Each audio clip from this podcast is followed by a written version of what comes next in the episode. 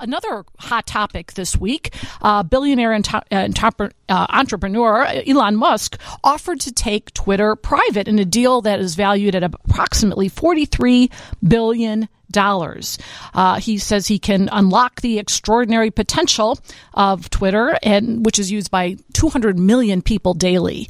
There's some concern by the board of directors. Will there be a hostile takeover? What is a poison pill? We're hearing all of these terms, and I want someone to come here and break this down and make it simple. And the best person in the city to do that is attorney Wes Nissen. He's a partner in the corporate and securities practice group at Neal Gerber Eisenberg. Welcome to the show, Wes. Thank you so much for joining me. Thank you, Karen.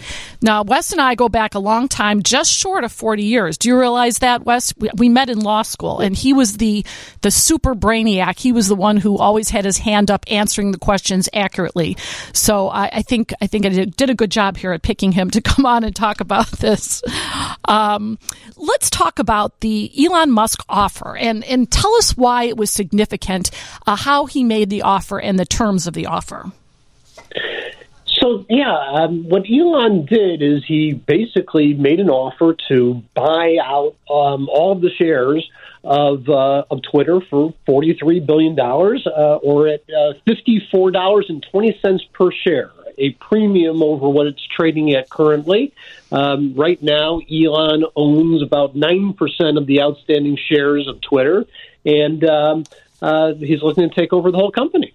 So the board of directors of Twitter has to make a decision about whether or not to accept this offer. How are they constrained in what they do and how they accept or reject this offer?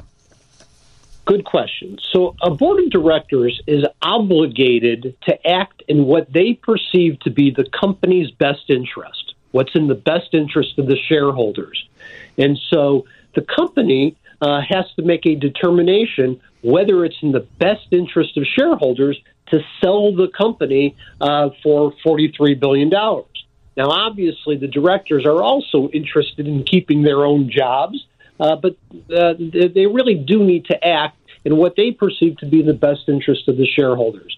And so, right now, uh, the board is making an argument that selling the company for $43 billion to uh, Elon Musk would not be in the shareholders' best interest. So, when we talk about best interest, are we talking about bottom line dollar? Is that what the shareholders' uh, main concern is? Or can they say to themselves, you know, yes, it might be in the short term best interest of Twitter to have all this money in, in the shareholders' pockets, but in the long run, it might not be good for the company because of, oh, I don't know, ideological reasons or the like? I mean, what kind of considerations are they allowed to, uh, to, to ponder here?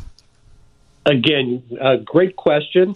Uh, obviously, the most easy objective factor is what's the share price, but they are not obligated to just take uh, any offer that is the highest share price offer. They are allowed to consider other factors.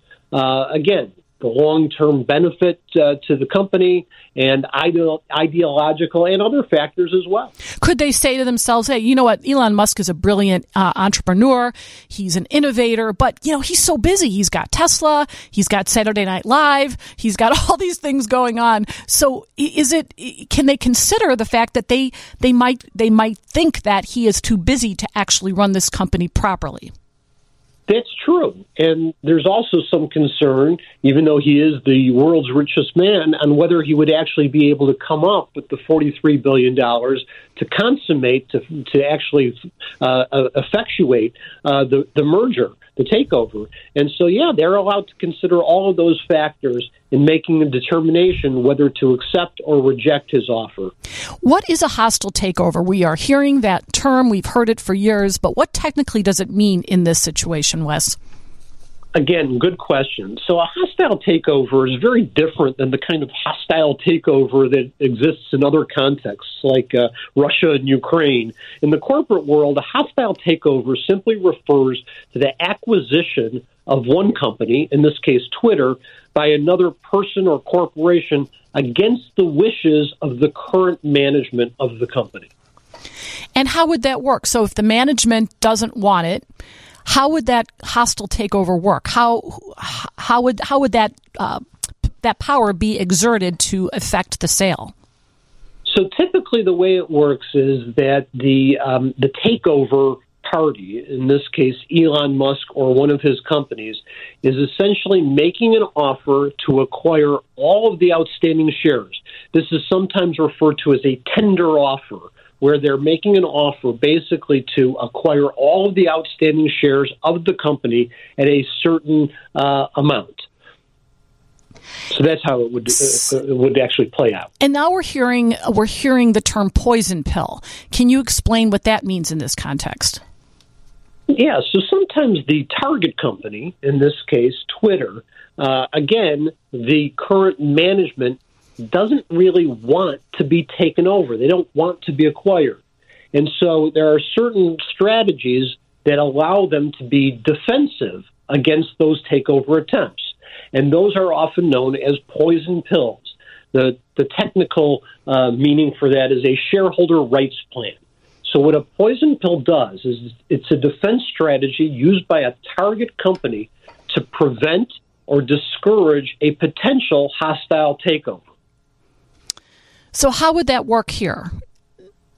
So, the way it would actually work uh, in Twitter's case is that if anybody, not just Elon Musk, but anybody, goes and acquires more than 15% of the outstanding stock of Twitter, then the company, Twitter, would issue actually more stock, thereby making it even more expensive for somebody to take over the company.